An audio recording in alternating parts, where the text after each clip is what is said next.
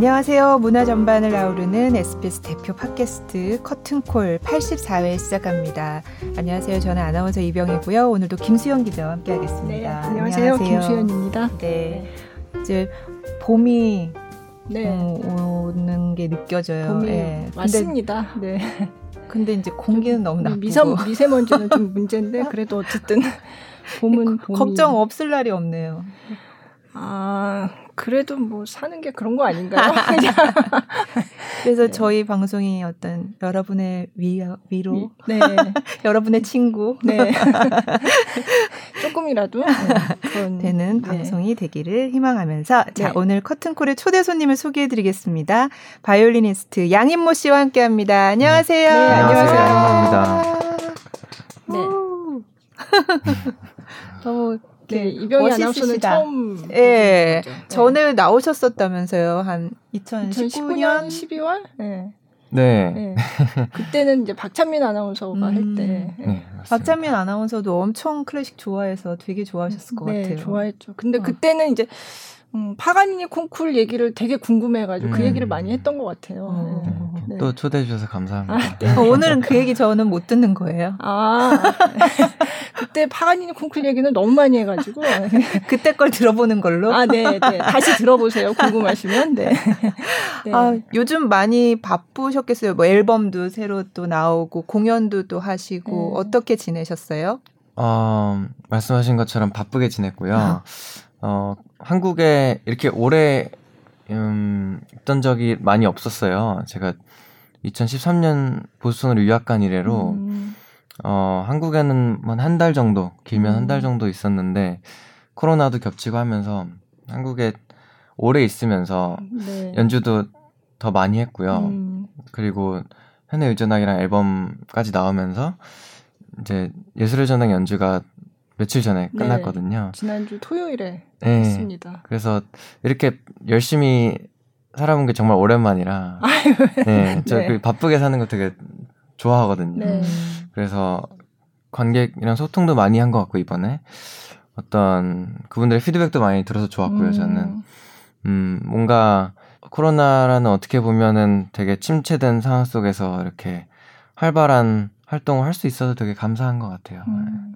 이번에 현해 유전학이라는 그 앨범 내고 그리고 공연하기 전에 어, 기자 간담회를 했었어요. 네. 그래서 제가 가서 이제 보고 왔는데 그때 너무 재미있었거든요. 그래서 아, 이 커튼콜에도 저희가 이렇게 아, 무나 두 번 부르지 않습니다. 네, 네. 근데 커튼콜에 한번 다시 모셔서 어. 네, 좀 얘기를 들었으면 좋겠다. 어. 네, 그래서 모시고 뭔가 왔어요. 하실 얘기가 많은 것 같은 걸 느끼셨군요. 네, 네. 음. 네. 그것도 저도 저번에 나왔을 때도 그렇고 진지한 얘기하는 걸 좋아하거든요. 네. 근데 요새 진지한 얘기를 할 수 있는 플랫폼이 많지는 않은 것 같아요. 음. 아무래도 사람들의 시선을 끌려면은 자극적이고 뭔가 음. 재밌고 웃겨야 하고 근데 사실 어 그런 것도 재밌지만 저는 워낙 소위 말하는 진지충이라 어 그리고 진지한 얘기를 할 때 뭔가 어 제가 항상 막 웃고 술 마시고 이렇게 떠들 수는 없는 거잖아요. 그래서 이, 한국에 오래 있으면서 이 생각도 들었어요. 좀 더 같이 진지해졌으면 좋겠다. 음. 사람들이. 네. 근데 제가 느낀 거는 진지한 얘기라고 꼭 재미없지 않아요. 음. 어. 진지한 얘기 하는 게 재밌을 때가 많거든요. 네. 의외로. 네네. 네. 근데 저는 굉장히 진지한 얘기였는데 그때 음. 기자간담회에서도 그렇고 굉장히 재밌었어요. 음. 네. 그리고 보니까 기자간담회 때는 또 머리를 다 풀고 오셨더라고요. 그때는 네. 지금 파마한 머리인데 아. 그때는 이거 이렇게 짝짝 펴서 네, 짝짝 펴서 네. 나오셨더라고요. 오. 근데 다시 돌아가서 네. 그래서 저는 공연하실 때는 그러면 어떻게 하실까 했는데 그대로 네. 그날은 아, 왜 푸셨어요? 그게 그러니까 샵을 가면은 아. 보통 이제 단정하게 머리를 아, 해줍니다. 아, 네. 그래서 파마를 다 풀어 풀고 이렇게 하는데 저는 사실 어 그냥 자연스러운 게 좋거든요. 네. 제가 반곱슬인데 아~ 거기다가 더 파마를 해가지고 아~ 굉장히 지금 꾸불거려요 머리. 음, 네. 근데 며칠 전 연주할 때는 너무 풀지 말아달라 그랬어요. 아, 그러게요. 네, 네. 그리고 연주할 때 이렇게 음, 긴 머리가 찰랑거릴 때 연주자가 느끼는 무언가가 있는 것 같아요. 아 있어요? 예. 네, 네. 그게 그냥 좀 더 이렇게 자기가 멋있어 멋있게 느껴지고 아, 네. 예, 그런 것 같습니다. 네, 근데 지금 머리 안 하신 것도 되게 멋있으세요. 아 저는 자, 유로워 보여 헤어 메이크업 해주실 줄 알고. 저희도 원하는 반대. 저희가 가난해서 그 저희 프로그램 원래 방송국에 가면 하시거든요. 맞아요, 맞아요. 몇 네. 회째 지금 저희가 이렇게 방송을 통해서 계속 얘기하고 있는데 얘기해 보는데 뭐가 잘 안 되네요. 저희가 돈을 돈을 잘 벌어와야 되는데. 네. 아. 어쨌든 아니요, 어. 근데 뭐 헤어 메이크업 안 하셔도 괜찮습니다. 네, 너무 멋있어요. 그 기자 간담회에서는 음반 얘기를 많이 하셨던 거예요? 그렇죠. 네, 어. 음반 얘기. 아, 음반 뭐 제목이 현의 유전학 이래서 굉장히 철학적일 것 같은 느낌은 좀 들긴 했어요. 음. 네.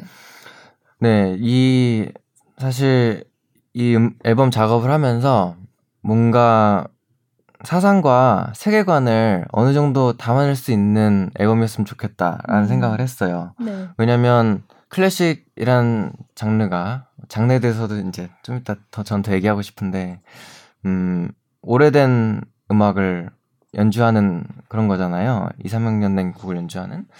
그래서 이미 작곡가가 정해져 있고 음 곡들이 정해져 있고 그 곡들은 수없이 많이 연주되어 왔고 네.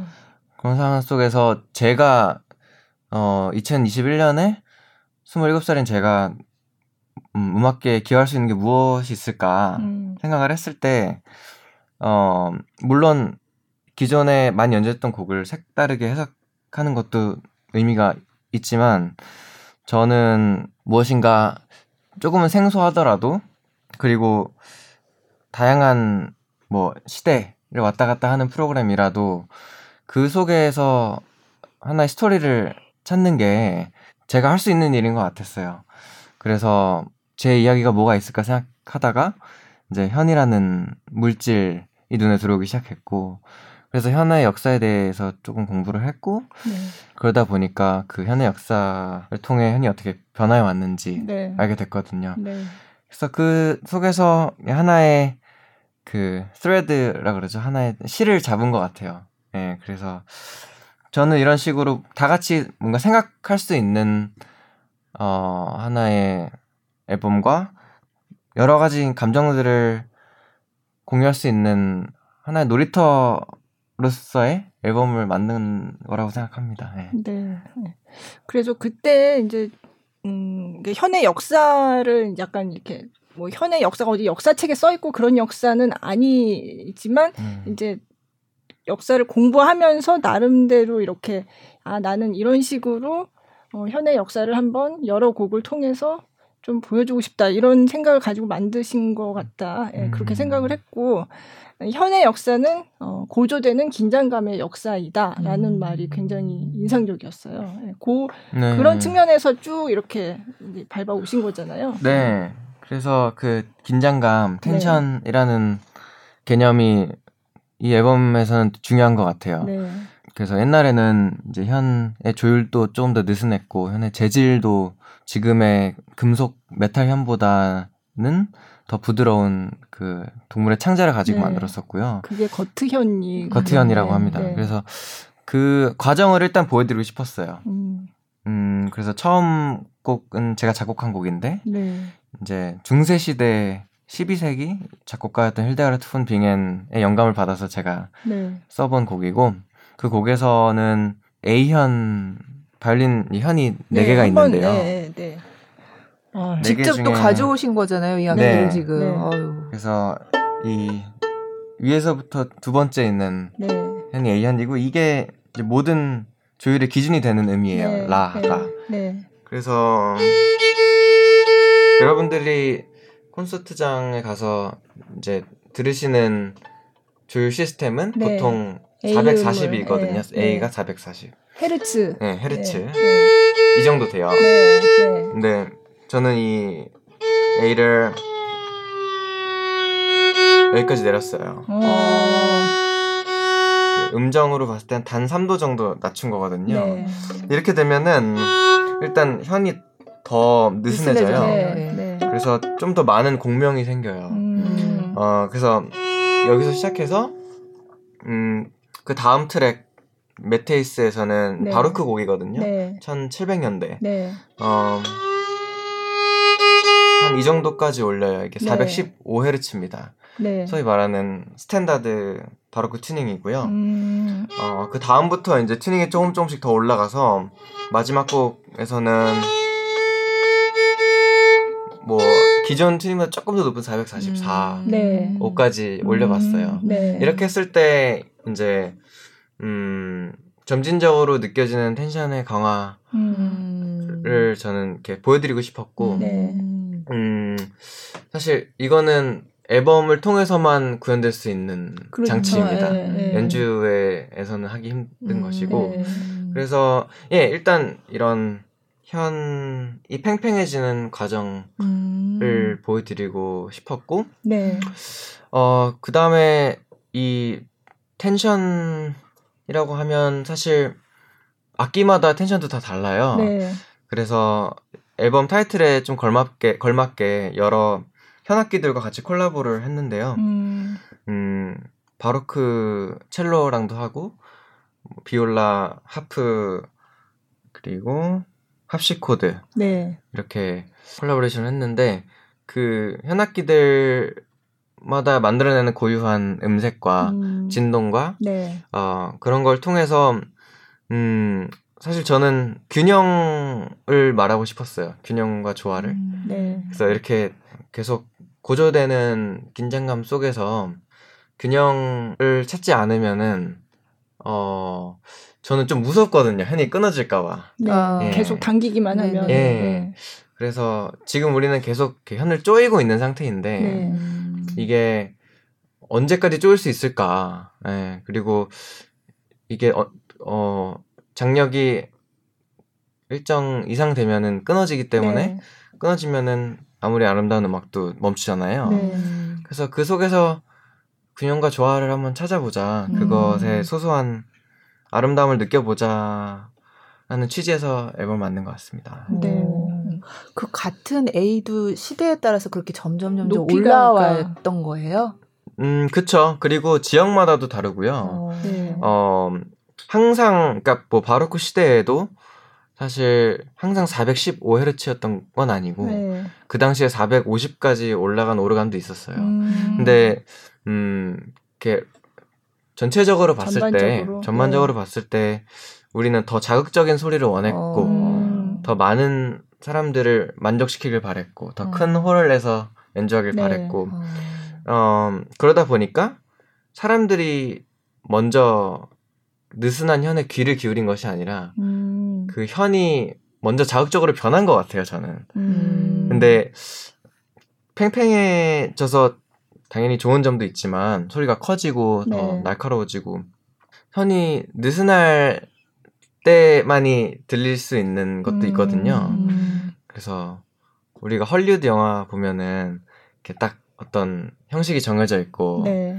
중간에서 한번 반전 일어나야 되고 네. 이런 폼을 따라갔을 때 네. 뭔가 효과를 극대화할 수 있는 그런 공식이 있는데 네. 그렇게 자극적인 구조에서 나올 수 있는 음, 유발될 수 있는 감정들이 있고 그냥 좀 잔잔하지만 이렇게 굴곡이 많지 않지만 네. 뭔가 뭐 소소하다고 해야 되나요? 그런 이렇게 잔잔한 물결 같은 구조 속에서 나올 수 있는 감정들도 있거든요. 음, 네. 근데 우리는 항상 할리우드로 가고 있는 것 같아요. 음, 네. 음. 그게 어디까지 갈 것이며 언제까지 자극적인 걸 원할 것이며 네. 음, 그럴 때 희생되는 것은 무엇인가 음. 하는 걸 한번 생각해 본 것 같습니다. 음. 네. 그러니까 음악 얘기만 한 게 아니라 음. 악을 넘어서 뭔가 세상에 대한 질문? 네. 음. 네. 그런 질문을 던지신 것 같아요. 네, 근데 음악을 하다 보면요. 음악이란 게 굉장히 추상적이잖아요. 네. 이게 뭐 모양이 있는 것도 아니고 어디에 담을 수, 담을 수는 있죠. 저 CD처럼. 아, 근데 네, 네. 어, 만질 수 없고 청각이라는 굉장히 예민하지만 미스터리한 감각을 이용해서 듣는 음. 예술의 행인데 네. 그래서 저는 음악을 항상 구체화하려고 하는 것 같아요. 음. 그러니까 음악이라는 하나의 추상을 어떻게 더 구체화시킬 수 있을까? 네. 이게 우리 삶과 어떤 관련이 있을까? 음. 되게 어려운 질문인데요. 저한테도 이 질문을 하지 않으면은 음악이란 게 저는 그냥 단순히 어떤 탐미적인 것에 머물러 있는 게 싫어요. 네. 예. 그래서 이게 어떻게 더 의미를 가질 수 있고 제 주변 사람들한테도 도움을 줄 수 있을까 생각했을 때 어, 이런 장황한 생각도 하게 되는 것 같습니다. 음, 네. 음.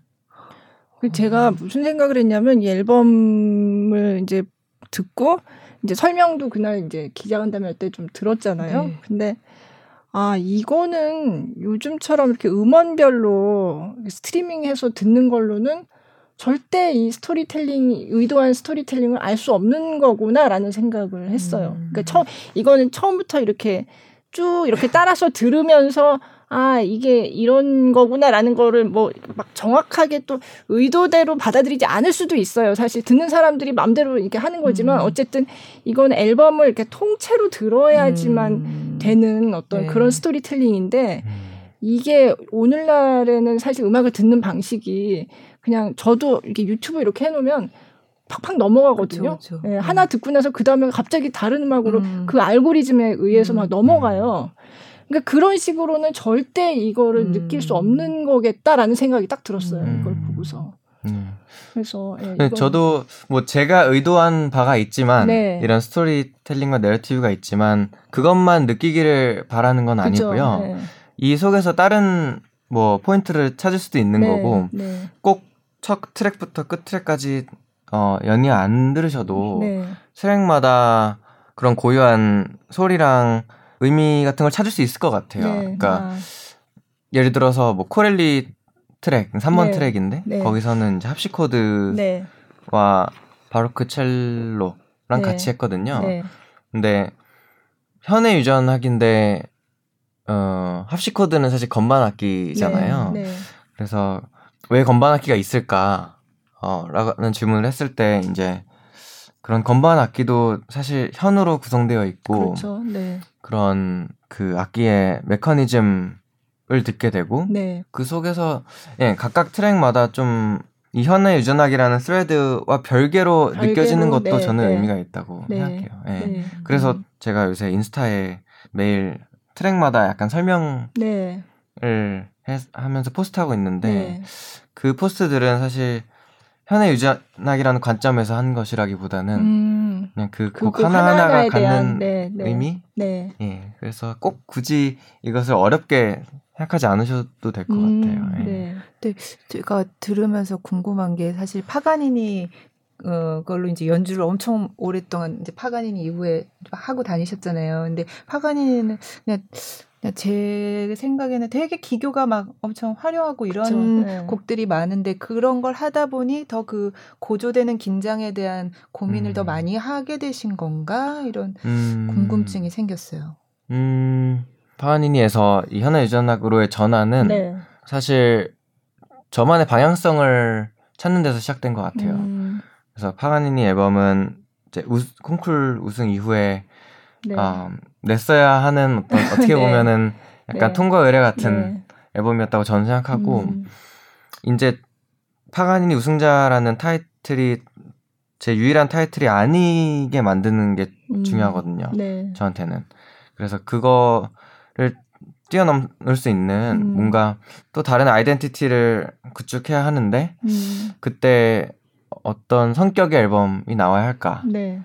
라는 질문을 했었던 것 같고 음. 그래서 파가니니 앨범은 파가니라는 작곡가에 집중한 거잖아요. 네. 그래서 이번에는 작곡가가 아닌 음. 어떤 시대가 아닌 하나의 컨셉이죠. 네. 네, 하나의 어떻게 보면은 작은 세계관이고 네. 저만의 세계관이고 음. 그래서 텐션이라는 개념은 그때도 알고 있었던 것 같아요. 음. 그러니까 워낙 화려한 기교가 많은 파가니니 곡에서는 텐션이 많을 수밖에 없고 네. 항상 제 뇌 한켠에 이렇게 있었던 생각 같아요. 근데 음. 이번에 이렇게 실현된 거고, 예, 현이라는 게 내가 아는 것보다 더 무궁무진하구나, 음. 가능성이. 음. 그렇게 느꼈던 것 같습니다. 음. 그, 제가 기자간담회 하고서 이제 돌아왔는데 그 기자간담회 끝나자마자 그 라이브로 유튜브에서 그 음반에 대해서 직접 설명하는 그런 방송을 예, 유튜브 라이브를 하셨더라고요. 근데 그게 아. 아직도 볼 수는 있어요. 네. 언제까지 공개되는 건지는 모르겠는데 그래서 제가 봤죠. 이제 제목도 클래식 일타 강사 양인모 쌤의 현앤이잖아 이렇게 근데 굉장히 재미있었거든요. 어. 네, 사실 기자간담회에서 나온 얘기들보다도 더 재밌었어요. 아, 네, 네. 감사합니다. 그래서 음, 처음에 이제 불에 대한 거에서 시작을 했는데 그게 그렇게 설명 그거 좀 얘기 좀 해주세요. 그, 음. 그, 네, 네. 네, 그래서 현의 역사를 좀 살펴보니까 네. 이제 그러니까 일단 현이라는 거는 네. 여기서 제가 말한 현은 그 현악기의 현이기도 하지만 있지만, 네. 어 줄 혹은 네, 끈, 네, 네, string 네. 이런 의미도 있거든요. 네. 그래서 인간이 줄을 처음 사용하게 된 게 언제일까 음. 찾아보다가 선사 시대인 불을 지피면서였다고 해요.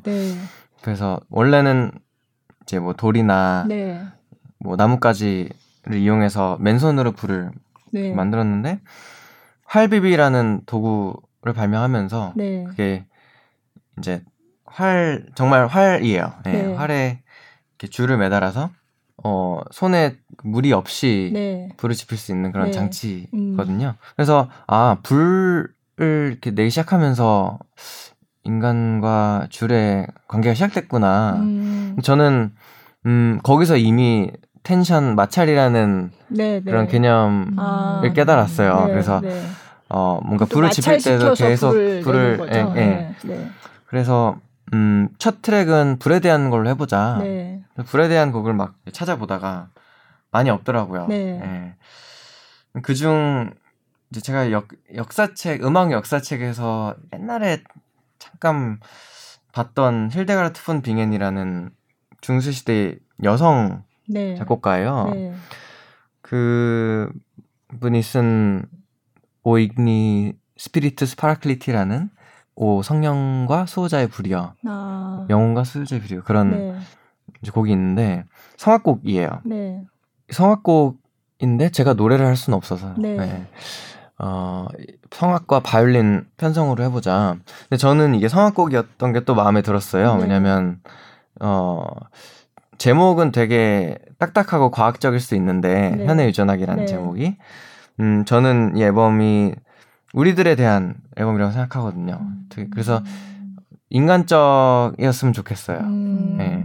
그래서 바이올린이나 다른 현악기들도 사람 목소리를 이렇게 모방하면서 만들어졌다고 저는 생각하고 네.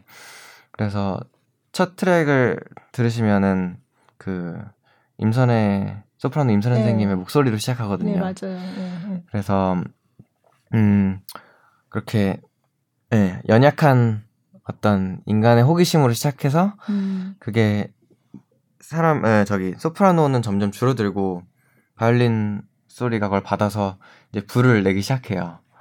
예. 그래서 그 저는 어 과정을 통해서 뭔가 예, 불에 대한 얘기 음. 어 불, 불에서 시작돼서 마지막 트랙은 또 불로 끝나거든요. 네. 예. 그래서 어떤 예, 현대 유전학 안에서의 음. 그런 불이라는 물질이 또 어떤 의미가 있는지. 음. 예. 그러니까 저도 이거를 이제 딱 받아가지고 집에 와서 틀었는데 딱 첫 트랙 트니까 사람 목소리부터 나오더라고요. 그래서 저는 그게 되게 인상적이었어요. 어. 저는 아 바이올린이 나오 그러니까 음. 바, 물론 임선혜 씨가 나온다고 얘기는 들었지만 음, 그냥 바로. 어 그렇게 바로 처음엔 사람 목소리만 쭉 한동안 나오거든요. 네. 네. 그래가지고 저는 오. surprise를 좋아해요. 네. 네. 그래서 저는 그러니까 음악뿐만이 아니라 네. 체스 전 체스도 좋아하는데 아, 그래요? 네. 체스 플레이어 중에 미카엘 탈이라는 선수가 있어요. 네. 러시아 네. 선수였는데 네. 그 사람의 스타일을 전 좋아하거든요. 음. 근데 그 음. 사람은 체스 매뉴얼에는 나와 있지 않은 아. 정말 막 그 여왕을 희생하고 막 아, 그래요? 네, 말이 안 되는 그런 오. 수를 쓰는 사람인데, 네, 네. 그리고 이겨요. 아. 네, 그러니까 그런 약간 예외적인 요소가 전 너무 마음에 들어서, 네. 이번 앨범도 제목은 현인데, 네. 처음 네. 들었을 때전 현이 안 나왔으면 좋겠어요. 어, 그래서 저는 그래서 처음에는 바로 바이올린 소리가 어, 바이올린 소리가 나오겠지 이러고 틀고 있었는데 음. 뭔가 이렇게 나직하게 처음에 시작하잖아요. 음. 그렇게 크지 않잖아요. 네. 그래서 내가 귀가 안 좋은가? 생각도 했어. 그래서 이제 하다가 뒤에는 또 원래 바이올린 파트가 있는 게 아닌데 직접 써서 네. 네. 직접 그래서 연주를 네. 네. 네. 작곡도 사실 어렸을 때부터 저는 해왔는데 아. 음 이렇게 좀 기록으로 남긴 건 이번에 처음이고요. 아. 어 근데 이 작곡을 한 이유도 어떻게 보면 어, 사실 바이올린으로 연주할 수 있는 뭐 불에 대한 다른 곡을 제가 선택할 수도 있는데 음. 힐데가르트를 선택한 또 다른 이유는 어, 창작 도할수 있다는 걸 보여주고 싶었어요. 그러니까 음. 음. 파가니니 사실 작곡가이기 전에 바이올리스트였거든요. 네, 네. 음, 그래서 그 당시만 하더라도 창작과 연주에 분리가 그렇게 네, 심하지 않았던 네, 그런 거리가 되게 좁았는데 그쵸. 요새는 작곡가와 해석자 혹은 연주자라는 음. 두 가지 직업이 딱 나뉘어졌고 음. 그래서 음 근데 저는 이게 다시 합쳐지길 바래요 사실 음. 네. 그래서 제가 해석을 이때까지 해오면서 네. 음 저도 창작욕과 당연히 음. 생길 수밖에 네. 없고 네. 어 작곡가의 관점에서 봤을 때 새롭게 보이는 것도 많고 음. 그래서 이런 걸 통해서 저만의 방향성을 한번 제시해보고 싶었던 것 같습니다. 음. 이 앨범은 얼마나 전부터 내야지 생각하신 거예요? 한 1년 정도 된 것 같아요. 음. 네. 녹음은 이제 작년 11월 네. 베를린에서 시작을 했고요. 네. 그 전부터 음 이제 아이디어 뭐 브레인스토밍 같은 것 하고 사실 이 보시면 알겠지만 이 프로그램이 대중적인 프로그램은 아니에요. 그쵸, 네. 어, 처음 녹음된 곡들도 몇 개 있고 아, 네. 생소한 작곡가들도 있을 거고 그래서 이제 유니버설 뮤직과 음. 제 매니지먼트인 크레디아와 네.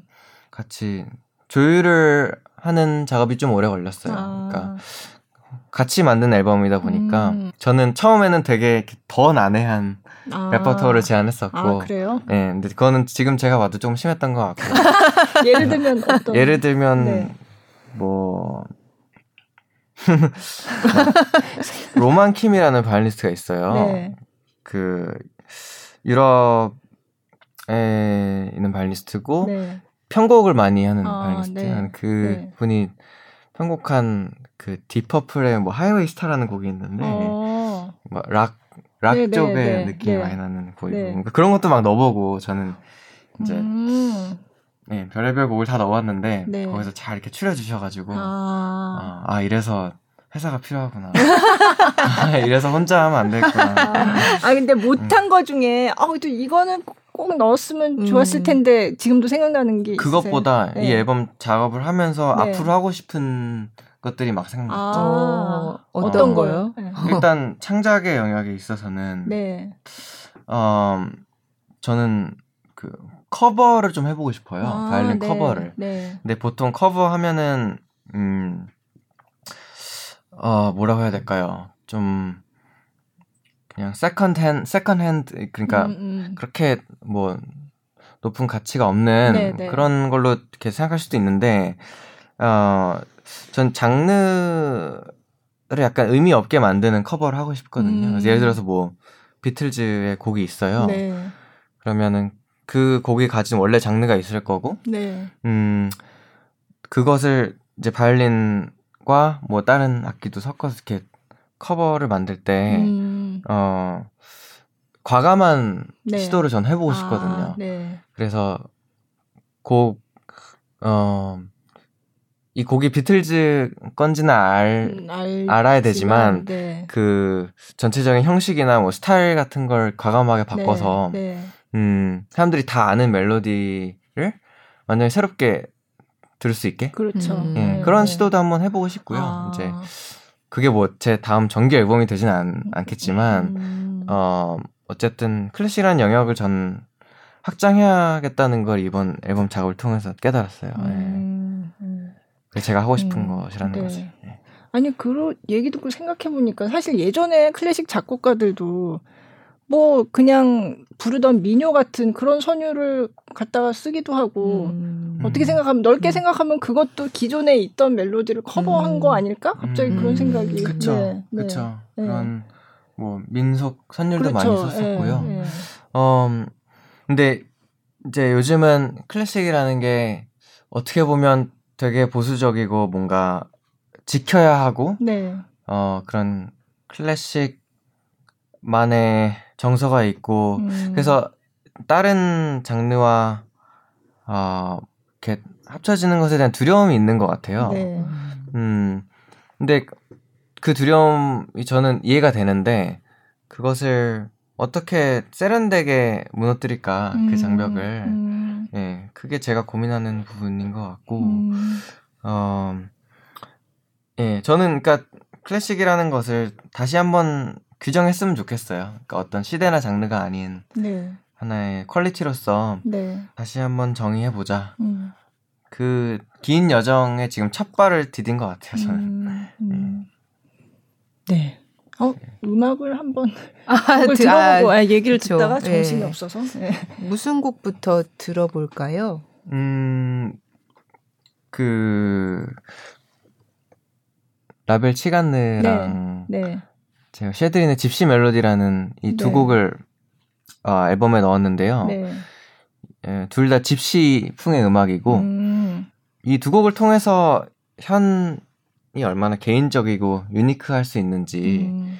저는 보여드리고 싶었거든요. 음. 네. 그래서 이 두 곡을 제가 기와 아, 스튜, 디오 기와라는 채널을 통해서 영상을 만들었습니다. 네.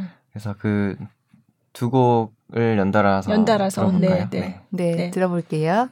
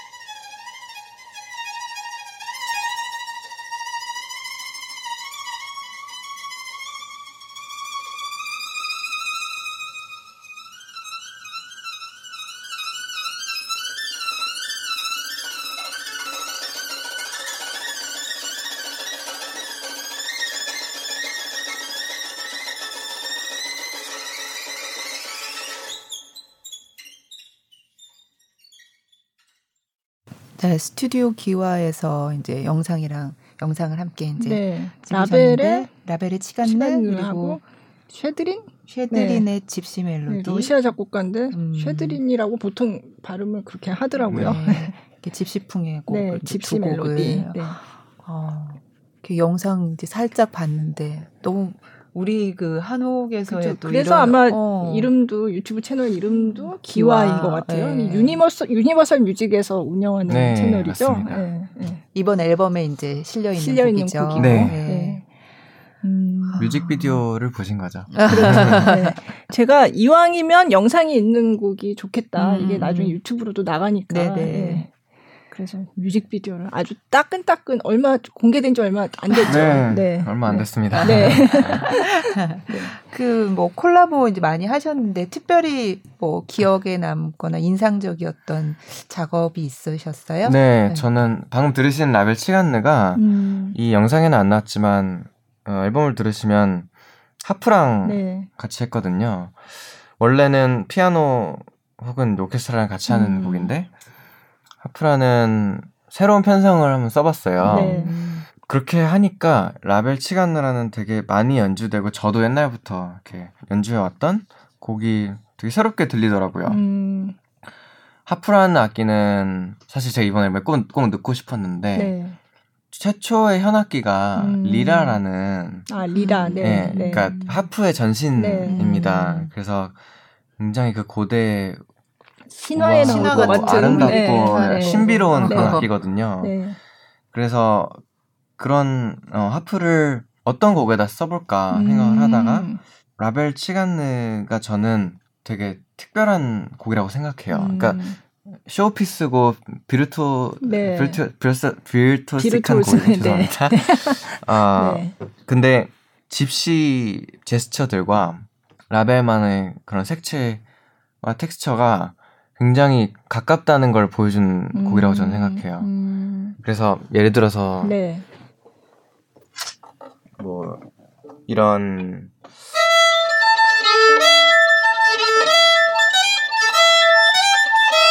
이런 이제 하모닉스를 음. 이용한 부분이 있는데 네. 이건 집시이기도 하지만 집시 음악이 없었더라도 음. 라벨이 전 썼을 것 같아요. 그러니까 그 음. 그 정도로 그런 라벨 색채가 묻어나는 부분인데 네. 그런 어떻게 보면 인상주의랑 어 동유럽의 그런 집시 컬처랑 거리가 얼마나 좁은지 음. 저는 보여준 곡이라고 생각해요. 네. 그래서 하프라는 악기를 썼을 때 그 라벨의 색채가 더 두드러지거든요. 음. 그래서 이 곡은 이제 그런 강렬한 집시 프로 연주해야 돼라는 인식이 좀 박혀 있는 것, 네. 박혀 있는 것 네. 같은데 네. 저는 이 곡이 고상하게 들렸으면 음. 좋겠어요. 음. 그래서 하프를 썼을 때 템포도 많이 느려지고, 바뀌고, 어, 네. 좀 느려지고 그런 워낙 공명이 많은 악기라 음, 화음들이 겹쳐서 들릴 음. 때가 많고요. 아, 하프 소리가 네네네. 네, 네. 그래서 그런 걸 통해서 어 저는 일단 이 하프 버전은 시중에 나온 앨범이 없는 것 같아요. 네, 그래서 네.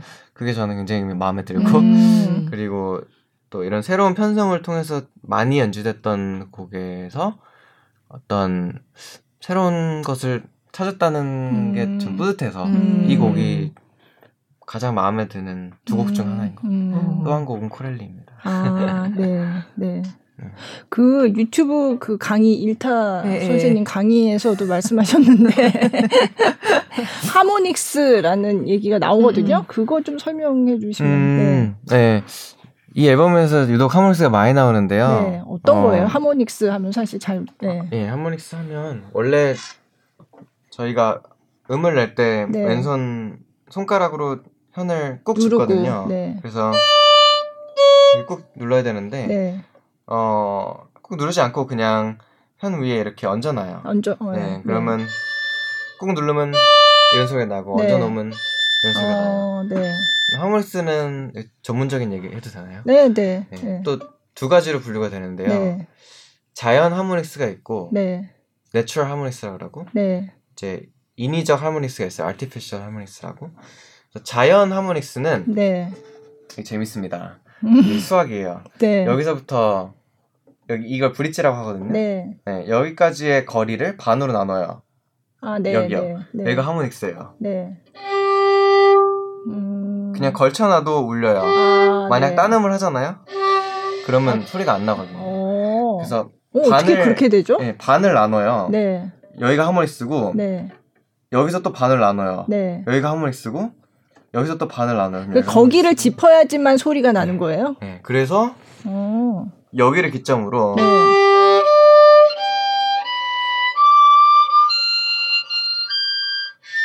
이런 식으로 하모닉스가 진행이 되고 네. 반대로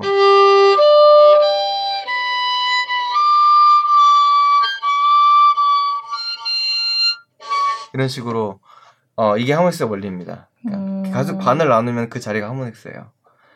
이게 음. 자연 하모닉스고요. 네. 별로 재미 없으신가요? 아니 아니 아니 신기하긴 한데 그런 근데 내추럴이랑 그게, 아티피셜의 차이가 뭐예요? 네, 내추럴은 그러니까. 한 손가락으로만 할 수 있어요. 이렇게 네, 그냥 네. 이 현의 구조 자체에서 가능한 하모닉스고 어. 아티피셜은 저희가 인위적으로 만들어내야 돼요.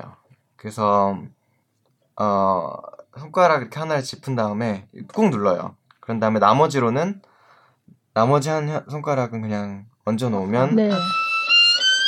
이런 식으로 하우스를 아, 음. 인위적으로 낼 수가 있습니다. 어... 네. 이거 두 개를 같이 사용해서 네. 이런 어... 이제 좀 더 복잡한 소리 하우스를 낼수 있는데 그 네. 곡이 어, 마지막 곡이에요. 네. 네. 샤리노의 카프리스 2번인데요. 이 곡은 하모니스로만 구성이 돼 있고 자연 그리고 인니 하모니스 다 썼고요. 아. 그래서 예, 이 곡을 통해서 이제 하모니스를 쓰게 되면 텐션이 없어져요. 네, 네. 네. 이런 짚으면은 텐션을 만들 수가 있는데 네. 하모니스를 하게 되면 소리가 다 떠다니거든요. 네, 네. 그래서 어, 그 전 트랙인 라벨에서 네. 이제 막 빨라 마지막에 빨라지면서 텐션이 구조되는 걸 보여주고 네. 그 다음 트랙을 틀었을 때 이제 텐션은 없어지고 불이 다 타고 난 다음에 음. 이제 한 줌에 제가 돼서 음. 제가 이렇게 바람에 흩날리는 저는 그런 걸 표현하고자 했던 것 같습니다. 음. 무슨 하나의 어떤 영화나 이렇게 네. 이렇게 스토리가 네. 있는 게 그래서 제, 그래서 이제 음. 그런 스토리텔링을 생각하면 네, 이게 앨범을 이렇게 쭉 전체로, 들으면 좋겠다 네. 이런 생각이 들었어요. 네. 그러네요. 그러니까 저도 그, 그 강의 영상에서 봤거든요. 예. 네. 근데 거기서 이렇게 흩날리는, 제가 흩날리는 음. 듯한 그런 느낌이라고 하셔서, 아, 그렇구나. 음.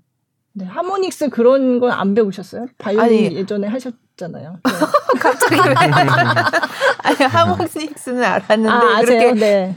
그렇게 자세한 이런 건 몰랐어요. 음. 네. 그러니까 하모닉스가 그런 테크닉을 얘기하는 거예요? 그렇게 기법, 연주, 기법. 예, 예, 연주 기법이. 네. 아.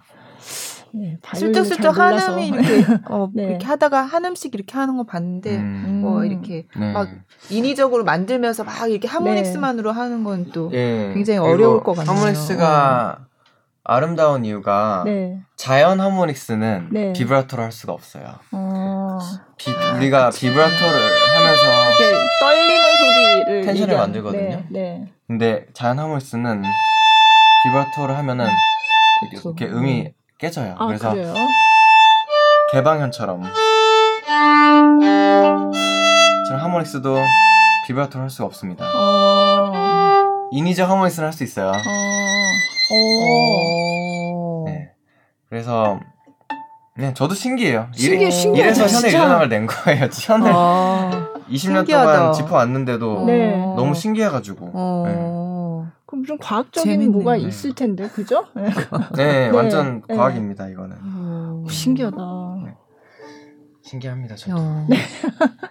인위적 하모닉스까지는 못 배웠네요, 제가. 아, 아 비브라토가 가능한 인위적 아, 하모닉스. 아, 자, 자꾸 해서 미안. 네, 네. 아니요, 재밌어요. 재밌어요. 하니니가 네. 인위적 하모닉스를 가장 잘 쓰는. 아, 그래요? 아, 그래서 이렇게 한 음만 내는 게 아니라 네.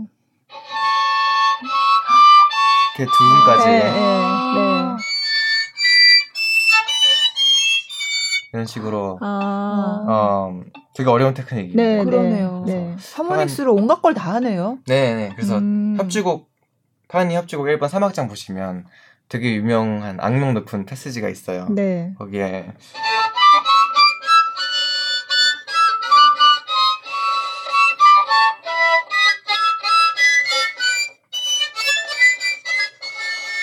다 네. 그렇게 화음으로 네, 화음으로 네, 그 두음까지 가능해요. 네.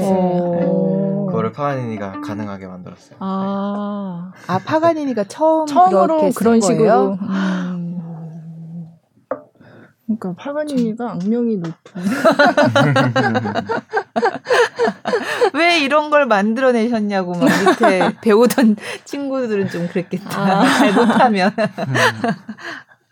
아. 어, 그래서 음, 음반을 그렇게 내시고 또 이제 공연은 이제 프로그램은 조금 달랐죠. 달랐는데 음. 제가 공연을 봤거든요. 지난주 네. 토요일에 음. 가서 봤는데 어, 또 인상적인 게 즉석에서 사실 원래 정해진 프로그램에는 없었는데 네. 어, 중간에 나와서 마이크를 잡더니 오.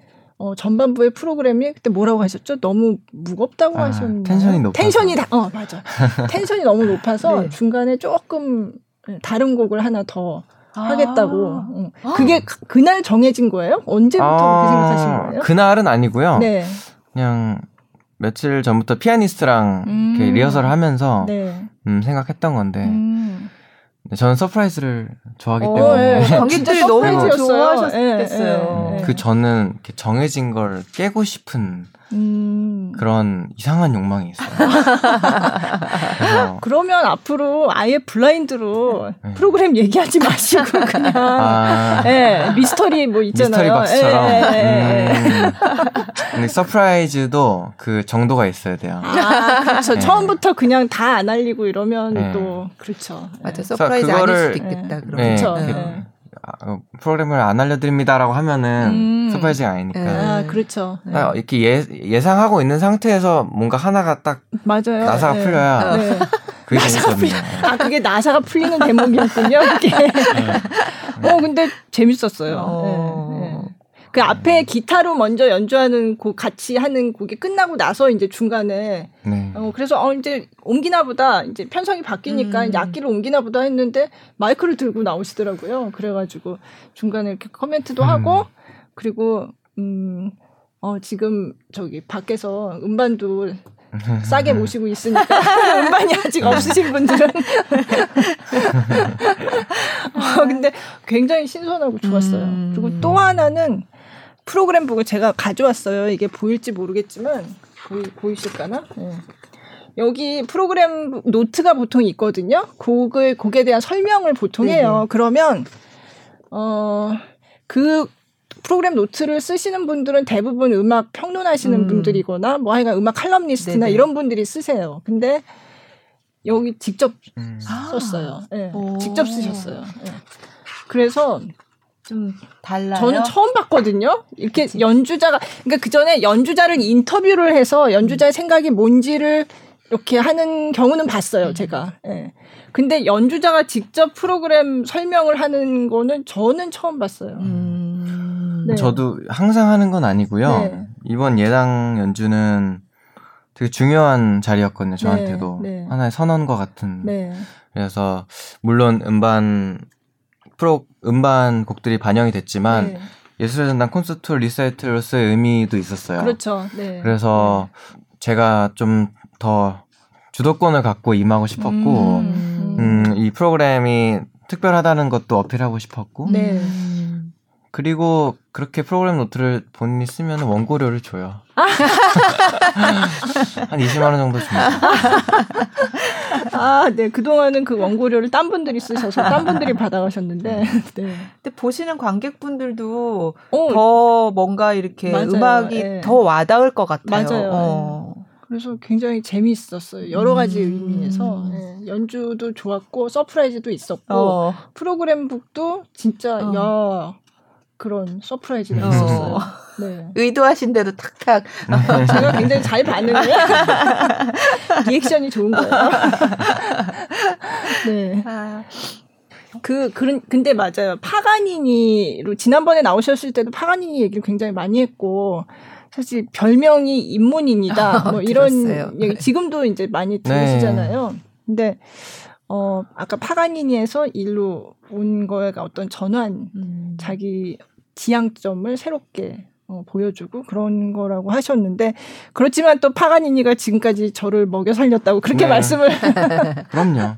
네. 어 파가니니는 정말 고마운 존재고요 저한테는. 네. 그러니까 사람들은 화려한 거에 열광한다는 걸 깨달았어요. 네. 네. 제가 만약 브람스 콩쿨 이런 게 있다면은 음, 음. 거기서 1등 했을 때 네. 어, 얻었을 환호와 음. 파가니니 콩쿠르에서 얻었을 그런 다른 것 같아요. 음. 그래서 저도 제 안에 그런 쇼맨십과 뭔가 재주와 어, 화려함이 있다는 걸 그때 깨달았고, 음. 음, 그게 사람들한테 얼마나 어플이 되는지도 깨달았고, 네. 그래서 모든 게 잘 맞았고요. 음. 운이 좋게도. 네.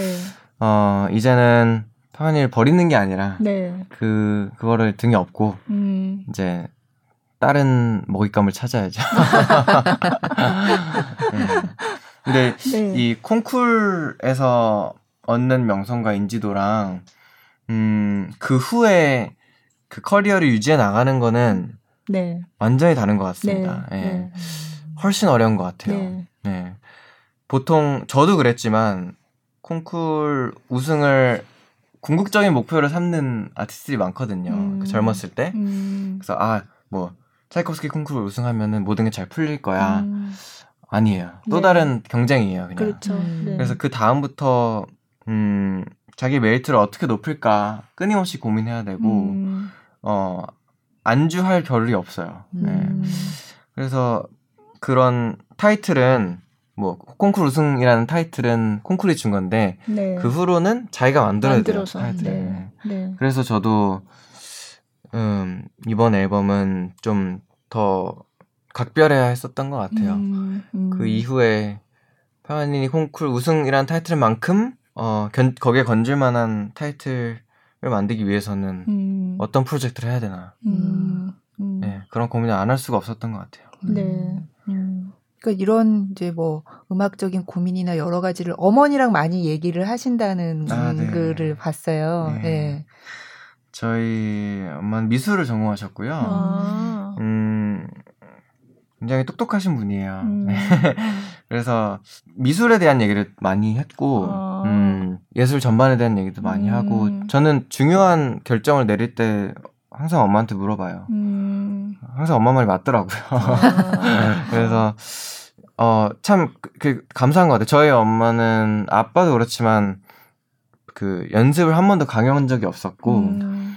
음, 저를, 그러니까 저의 음악에 대한 호기심을 항상 이렇게 파괴하지 않고, 네. 어, 계속 그게 유지될 수 있게끔 만들어주신 음. 분들 같아요.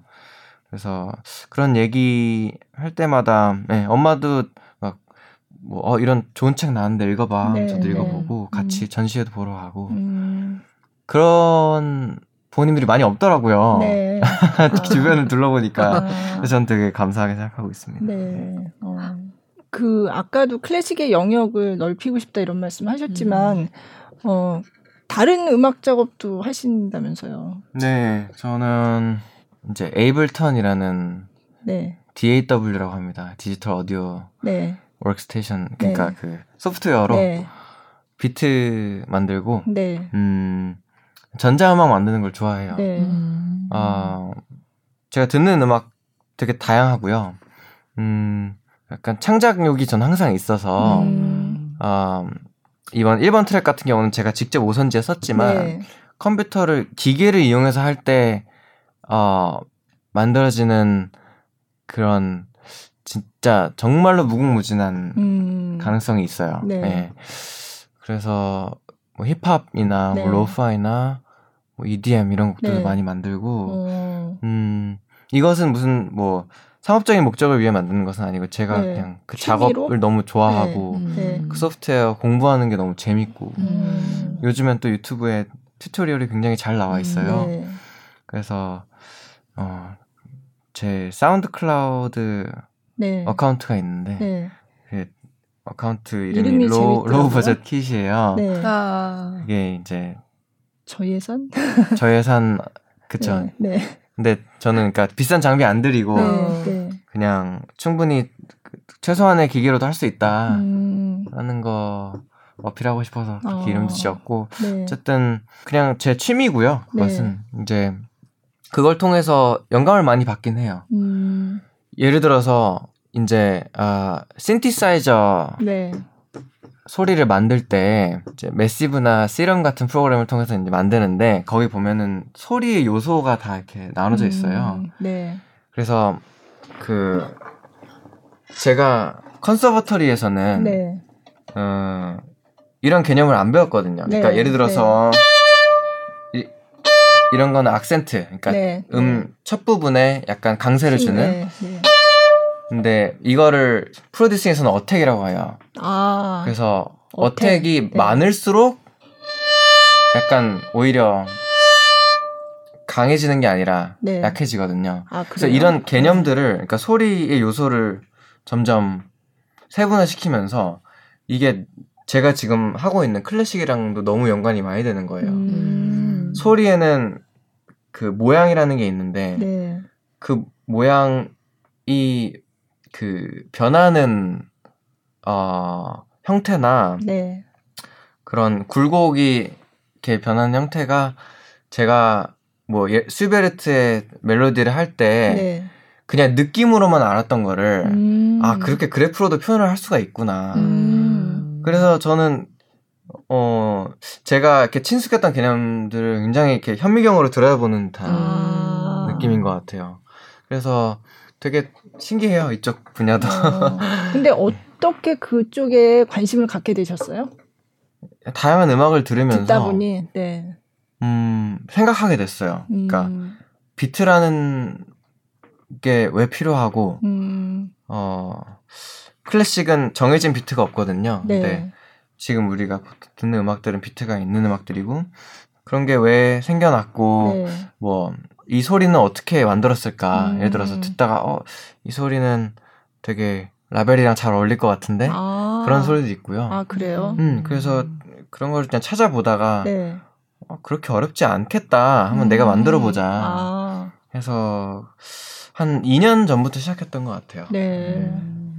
뭔가 그러면 지금 말씀하신 것처럼 클래식을 연주할 때도 뭔가 응용을 할 수도 있겠네요 앞으로. 음, 그쵸. 어떨진 모르겠. 앞으로 그것보다는 이제 창작을 할 때. 창작을 할 때. 네. 창작을 할 때 그런 우연성의 네. 개념을 네. 사용할 수 있을 것 같아요. 음. 그런 제가 오선지에 이렇게 적을 때는 네. 직접 음을 이렇게 적어야 되는데 네.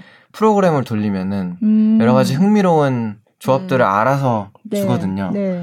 네. 그러면은 그렇게 해서 이렇게 뜻밖의 음. 얻어진 네. 어, 아이디어들도 많고 음. 그래서 창작에 좀 응용해 보려고 합니다. 음. 아이디어가 너무 많으셔가지고 앞으로 어떤 그러니까요. 작업을 하실지 엄청 기대가 네. 되네요. 그러면 최근에 그럼 클래식 음악 이런 쪽 말고 다른 예술 분야에서 뭔가 어 나한테 영감을 줬다 이런 게 혹시 있으세요? 음, 저는 그 이번에 그래미에 네. 오른 진네 아이코라는 네. 아티스트를 최근에 알게 돼서 네. 들어보는데 네. 되게 신선했어요. 일단 음. 자기 자신을 음악을 통해서 찾는 아티스트거든요. 네. 그래서 그러니까 재즈라고 구, 하셨나요? 그러니까. 재즈는 아니고 재즈는 그러니까 팝 쪽이에요. 팝이에요? 네. 네. 약간 힙합이랑 더 가까운데 네. 일단 뭐 목소리도 너무 좋고 노래도 네. 너무 잘하지만 네. 자기의 그런 복잡한 국적과 네. 되게 어 산전수전 겪었던 그런 옛날의 일들을 이제 노래로 표현하면서 자기 정체성을 찾아 나가는 그게 되게 멋있더라고요. 음. 그래서 드네 알코 음악 많이 듣고 있고. 네. 저는 클래식도 많이 듣고 있어요, 요새. 네. 라벨의 다프니와 클로이. 음. 그리고, 어, 관현악 곡인데. 네. 오늘도 집에서 제 운전해서 여기 오면서 네. 그걸 다 들었고요. 음. 음, 뭔가 목적이시 듣는 게 중요한 것 같아요. 그것이 그냥 어, 휴식을 취하는 목적일지라도 네. 어, 음악을 들을 때 어떤 목적이 있으면 그 소리들이 저희들의 정신을 이렇게 구성한다고 저는 생각하거든요. 네. 그래서 음, 듣는 것도 어쩌다가 주변에 있는 것들이 들리는 게 아니라 어, 의도한 함으로써 들을 때 네. 저희 몸이 분명히 반응을 하고 음. 어 아이디어가 떠오르고 음. 저는 그게 재밌어요. 네. 음. 일단 음악을 한 곡 더 듣고서 네. 얘기를 네. 네. 하면 어떨까요? 네. 어 이번에는 뭘 아. 듣죠? 뭘 들을까요? 어, 그 헨델 할버슨의 네, 파사칼리아라는 네. 곡이고요. 네. 여러분들이 다 아시는 유명한 곡이고 용, 비올리스트 리처드 용재 오닐 씨와 네. 어, 이 곡을 많이 연주했었어요. 네. 어, 근데 지금 들으실 버전은 아마 2019년에 네. 연주한 버전이고 앨범에도 용재 오닐 씨와. 같이 네. 녹음한 곡이 있는데 같은 작곡가 할볼슨이라는 작곡가가 헨델 그 사라방드라는 선율을 네, 따서 네.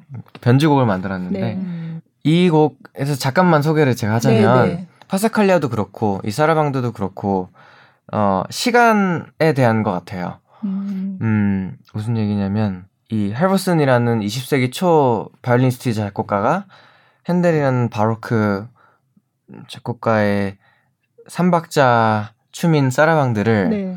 다시 재해석했을 때 뭔가 이 곡은 그 어떠한 시간에도 속해 있지 않구나라는 느낌을 전 받았거든요. 음. 그래서 그 바로크 시대의 어떤 통용적으로 쓰였던 사라방드라는 춤 장르가 할부스의 손을 거치면서 두 박자가 되고 한 박자에서 음. 두 박자가 되고 그그 음.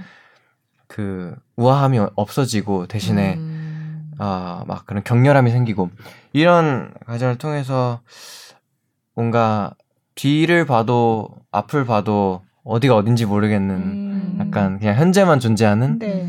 예 그런 저는 이 현의 의존학에서 약간 우리는 지금 혼란스럽다는 거를 네. 표현하고 싶었어요. 음. 약간 현재만 존재하고 혼란스럽고 어디를 가야 될지 모르겠고 음. 약간 시간이 고여 있는 듯한 느낌을 음. 이 트랙을 통해서 표현하고 싶었던 것 같아요. 음. 시간이 네. 고여 있는 듯한 느낌. 네. 너무 오늘 표현이 뭐. 네. 근데 이제 그 곡은 이제 이 앨범에 앨범, 실려 있는 네. 곡이고 네. 네. 어, 오늘 들으실 곡은, 곡은 네. 네. 어, 파사칼리아. 네. 네. 핸델 헤버슨의 파사칼리아입니다. 네, 들어볼게요.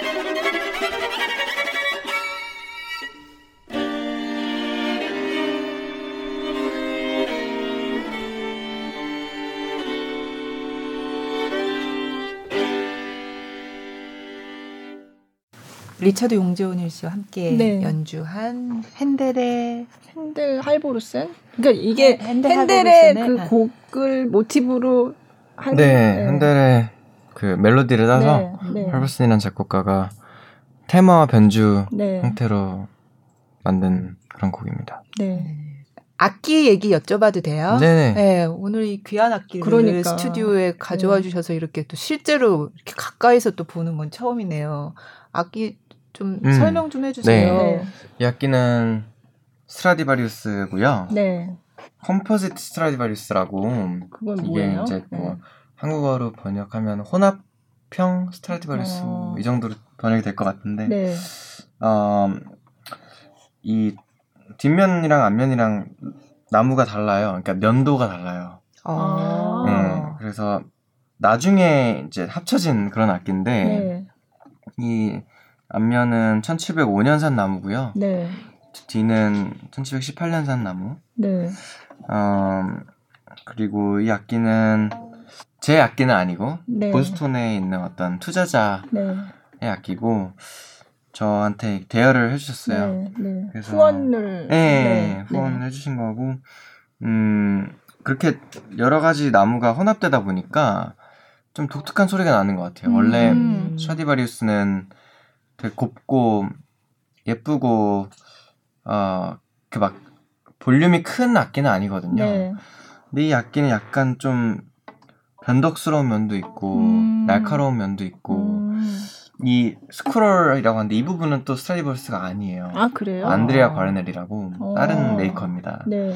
그래서 약간 여러 가지가 짬뽕된 악기인데 어, 그런 악기가 많은가요? 많이 없어요. 그죠. 네. 음. 그래서 그 약기만의 독특한 소리가 음. 그런 데서 나오는 것 같아요. 아. 그래서 보통 이제 협연을 할 때큰 네.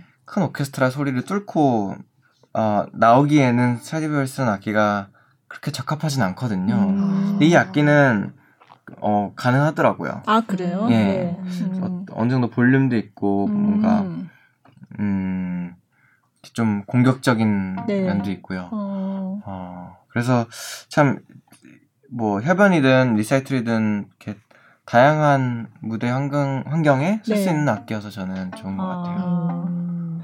그러면 스트라디바리우스는 그럼 독주에 더 어울리는다고 할 수 있나요? 어, 그게? 아, 뭐 그렇다기보다는 네. 아직까지도 스트라디바리우스 뛰어날 수 있는 악기는 없다고 생각해요. 음... 그러니까 스트라디바리우스의 매력은 울림에 있다고 생각하거든요. 네.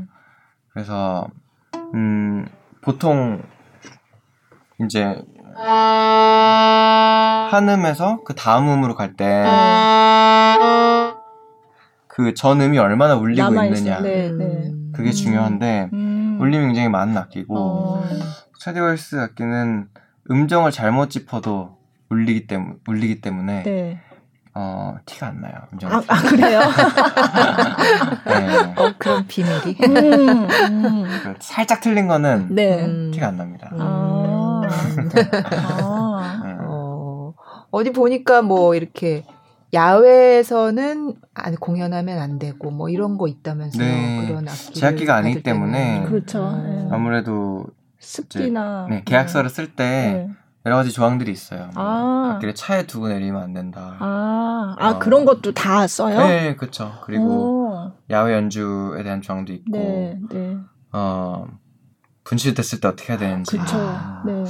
무서운 조항들이 많습니다. 어. 어. 그럼 야외 연주에 대해서는 야외 연주는 하면 안 된다는 아니겠지만 뭔가 까다로운 조건이 음, 있겠네요. 근데 저는 웬만하면 야외에서 야외 연주를 중요한 연주가 아니면 다른 네. 악기로 합니다. 아, 네. 네. 워낙에 습도에 민감한 음. 네. 저희보다 오래 살았고 더 오래 네. 살 그쵸. 물건이잖아요. 네. 네.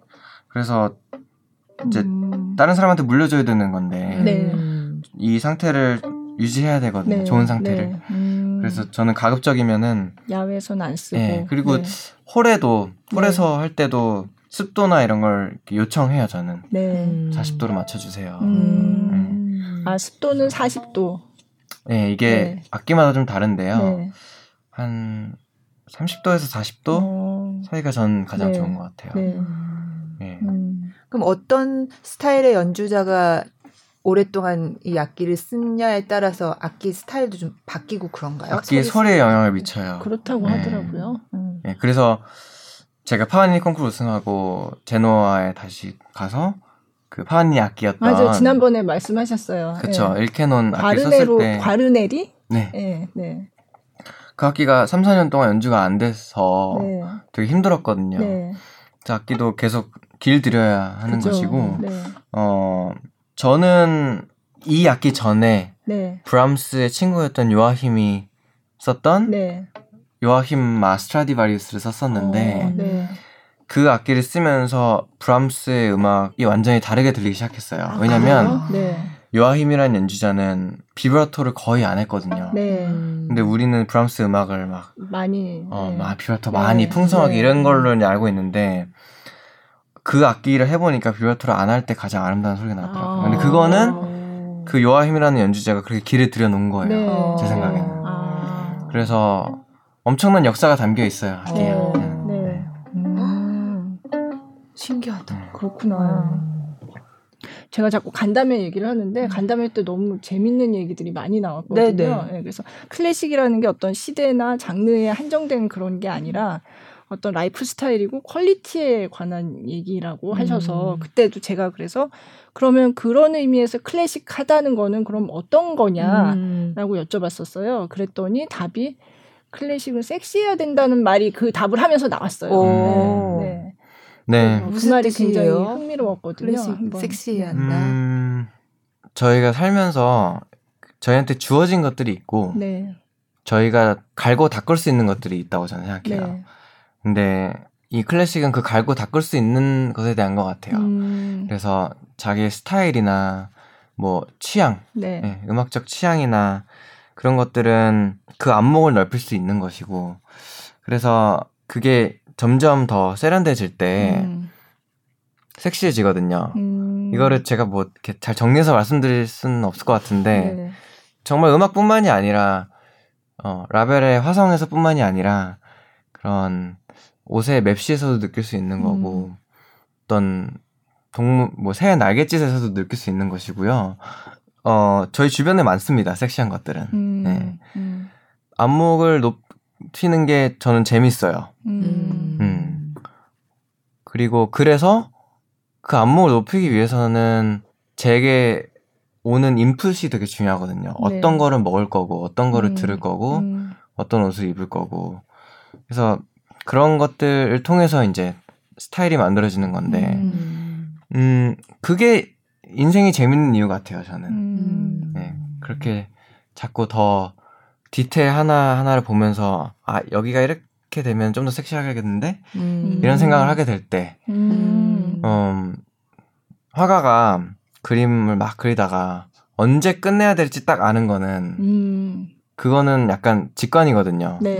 네. 그래서 그런 그런 것 같아요. 딱 언제 멈출지 알 때. 음. 네. 언제 보여줄 수 있는 건 많은데 난 딱 여기까지만 보여줄 거야. 그래야 음.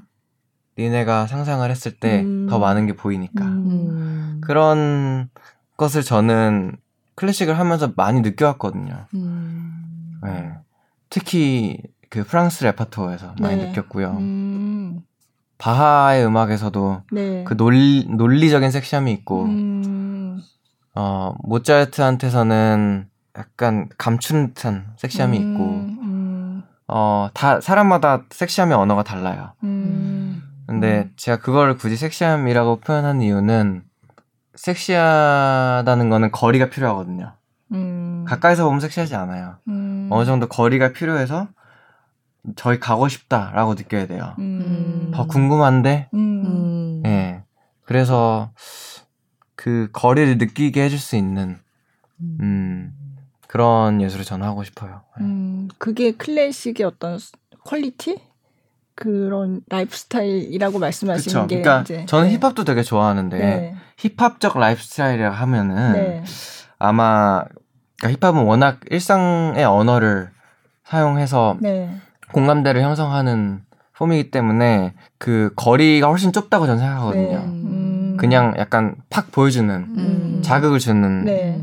근데 클래식은 그거에 반대. 그러니까 음. 둘다 매력이 있는데 저는 어, 클래식이라는 것도 충분히 섹시하고 매력적일 수 있다. 음. 네, 걸 보여주고 싶습니다. 네. 음. 뭐 뭔가 절제 이런 거랑 관련이 될까요? 네네. 음. 절제죠. 네. 네.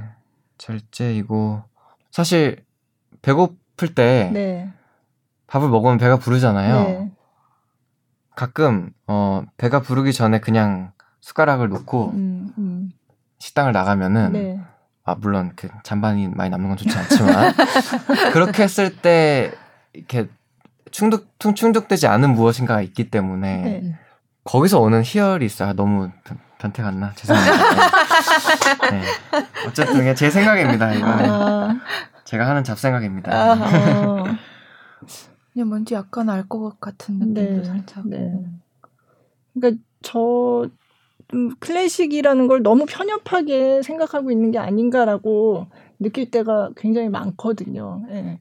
제가 이제 음, 그 장르에 대한 구분도 사실 어떻게 보면 되게 자의적일 수도 있는데 음. 굉장히 벽을 쌓아놓고 음. 이거는 클래식이야, 이건 클래식이 아니야라고 하는 게 조금 답답하게 느껴지. 저는 음악을 하는 사람이 아니지만 그래도 이 기사를 쓰잖아요. 네네. 그러니까 이를테면 클래식 이러면 아이 재미없고 좀 음. 오래되고 좀 음. 지루하고 어, 지루하고 어. 그냥 그런 거 아니야? 그냥 아는 사람이나 좀 알고. 음. 음. 그러니까 그냥 그게 클래식이라는 게 약간 그런 개념하고 붙어 다니게 되는 음. 약간 그런 그러니까 음. 너무 시대나 그 굉장히 좁은 그런 개념으로 예, 한정을 해버리면 이거는 듣는 사람들한테도 되게 안 좋은 것 같아요. 음. 예. 네. 예.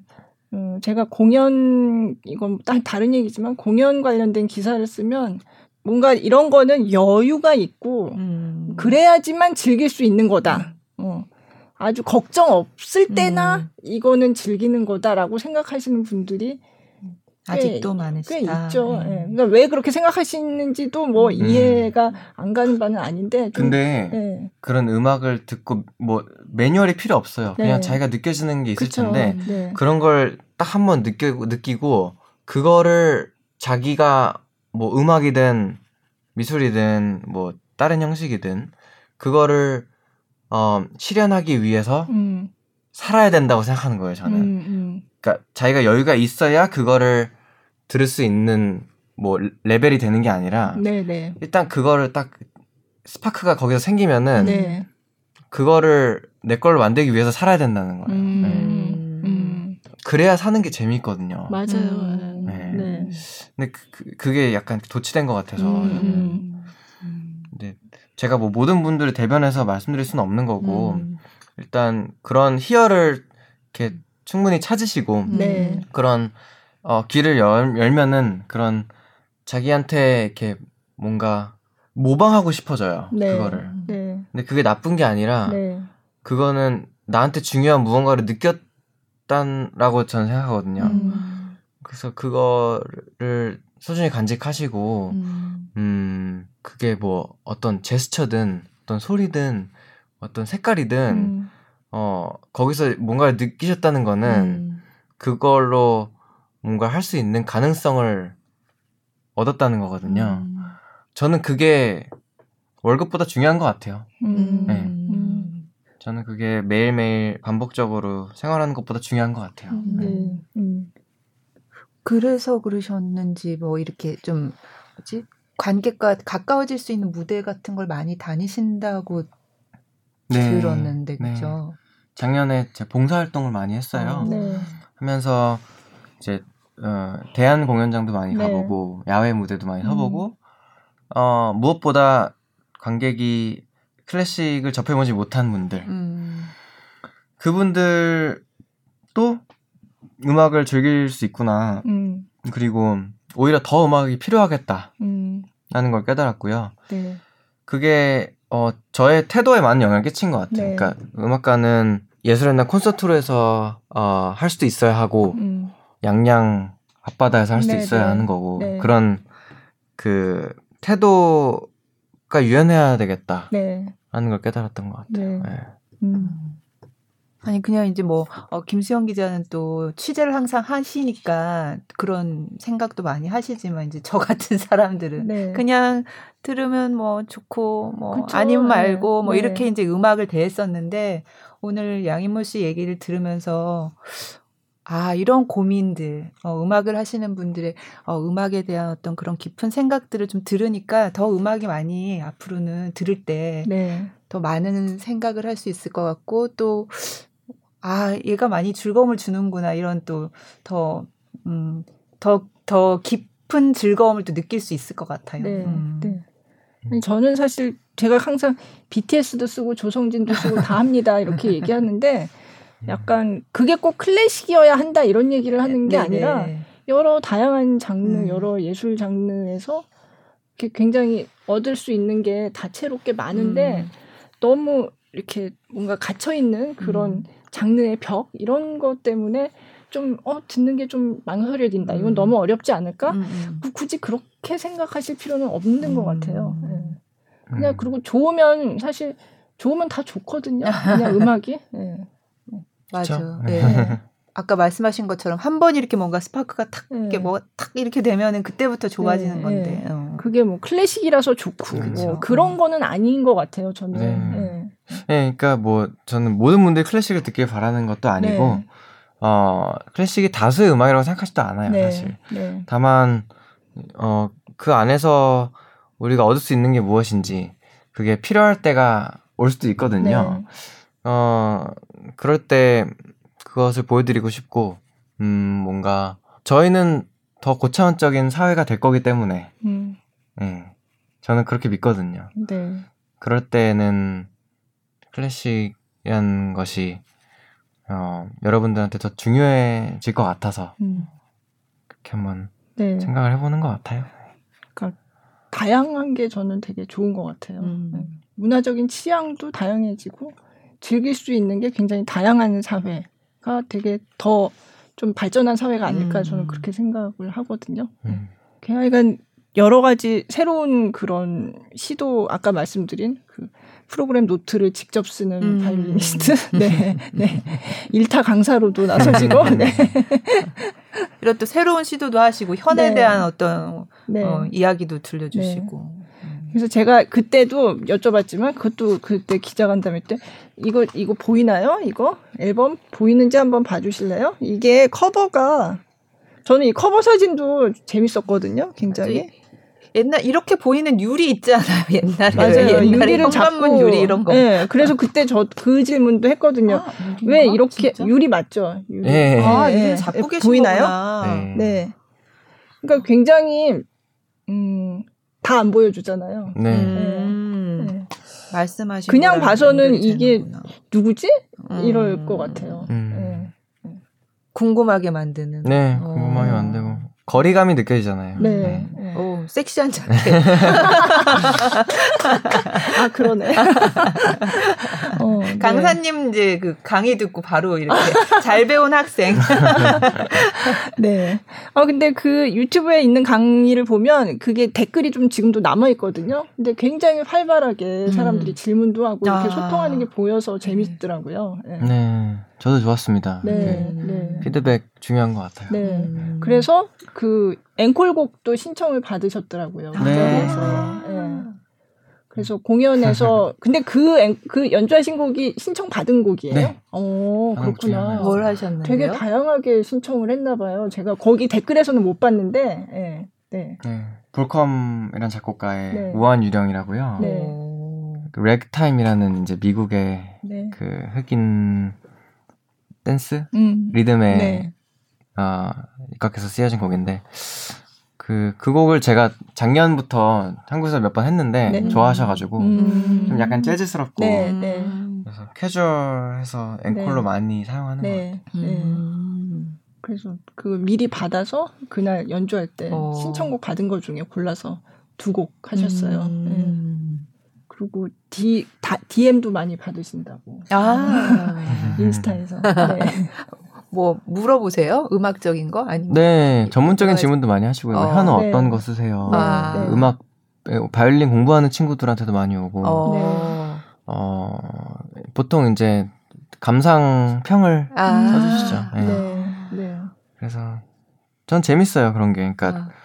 내 음악이 어떻게 전달되고 있구나 음. 하는 걸 그래도 알아야 저도 다음 프로젝트를 할 때 뭔가 음. 그런 것들 반영하고 싶거든요. 네.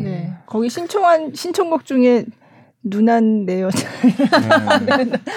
누난 너무 예뻐. 어, 뭐 그런 네. 그런 거 해달라는 신... 네. 사심을 섞어서 이렇게 신청곡들이 좀 그런 게 눈에 띄었어요. 우리 친구들 같은 사람들이 썼나 보다. 아, 네. 음. 그러면 지금 일단 이제 현해 유전학 내시고 또 이제 서울 공연은 끝났지만 대구에서 이제 공연 한 차례 남아 있고 네. 그 다음에는 이제 계획이 이제 유럽에 가서요. 네. 3월 말에 유럽에 가서 음, 스위스 로망드 오케스트라와 음. 연주가 잡혀 있고 네. 5월에. 네. 그리고 저는 한스 아이슬러 대학 아, 네. 베를린에 있는데 네, 네. 거기서 이제 공부를 더 할 거예요. 음, 네. 음. 유럽에서 새로운 영감을 많이 얻고 싶어요. 네. 새로운 음악 파트너도 많이 만나고 네. 싶고요. 네. 음, 워낙 어, 음악적으로 핫하고 네. 어, 활발한 도시가 베를린이거든요. 네. 그래서 거기 있으면서 새로운 시도도 하고 싶고요. 음. 그런 전 유럽의 정치가 너무 좋아요. 네. 네. 음. 그 전에 유학은 이제 보스턴 미국에서 네. 하셨고 네. 미국도 너무 좋지만 네. 정말 이제 베를린에만 가도 네. 거리 이름이 네. 이제 우리나라는 뭐 3일대로 네. 뭐 네. 있는데 거기는 멘델스존 네. Street 뭐 이렇거든요. 그러니까 아, 이미 네. 거리에서부터 네. 이제 한국을 diss하는 게 아니라 네. 그냥 그런 다 다른 문화라는 거예요. 음, 네. 음. 그래서 그런 그냥 거리에서 커피 마시면서 돌아다니면서 아 코로나 때문에 커피를 못 마시겠구나. 어쨌든 거기 있는 것만으로도 저는 새로운 환경이기 때문에 음 많이 느껴질 것 음, 같고 네. 그래서 어 또 그런 것들 많이 이렇게 흡수해서 음, 네. 여러분들께 보여드리고 싶거든요. 네. 네. 음, 그래서 네, 빨리 유럽에 가고 싶습니다. 3월에 가신다고요? 네. 말에 아, 가신 마지막 주에. 어, 아, 네. 그렇구나. 패션에 관심이 많은 것 같아서 그거 물어보고 아, 싶었어요. 아, 저는 정말 패션에 패션 하나도 모르다가 네. 제가 그 패션을 하는 친구를 최근에 어, 만났는데 네. 이, 이 crew예요. 이게 제 문신을 1월 1일에 사견, 새겼는데 뭐예요? 뭐예요? crew를 만들었어요. 네. 리벤젤러라고 네. 이게 독일 송진 이름인데 그 네. 얘기는 다음에 제가 할게요. 근데 그 이제 힙합 하는 친구랑 네. 패션 하는 친구랑 저랑 프로듀서랑 이렇게 네 명이서 오. crew를 결성을 했고 네. 어 서로 음, 영향을 주면서 네. 어 대한민국의 순수 예술을 이끌어보자라는 아, 강한 포부를 가지고 시작했고요. 리벤젤러? 네. 리벤젤러. 지금 네. 여기 새기신 그게 그 네. 이름을 네, 새기신 거예요? 이름이고. 오. 그래서 아 예당 연주할 때 안 보였나요? 잘 제가 일부러 약간 보이라고 이렇게 아, 여기다 했는데 안경을 항상 가지고 다니는데 그날 딱 잊어버리고 안 가져간 아, 거예요. 아, 안타까워. 어쨌든 아, 이 가까이서 지금 봤으니까. 음. 네. 친구의 도움으로 이제 음, 옷에도 관심이 생겼고 어, 아, 네분 다 같이 여기 하신 거예요 그러면? 그렇죠. 네. 오. 음. 오, 그러면... 꼭 여기는 아니고 저는 이제 네. 연주할 때 보이고 싶어서 아. 다른 크루는 여기다 했고. 아. 그래서 뭐 어쨌든 예 이렇게 클래식 밖에 있는 네. 다른 사람들과 음 같이 일을 할 때 뭘 할수 네. 있, 뭘 이룰 수 있을까? 어, 네. 저도 궁금하고 어. 네. 워낙 약간 테이스트나 그런 추구하는 방향도 비슷하고 해서 어. 앞으로 이제 활동도 할 거고요. 네.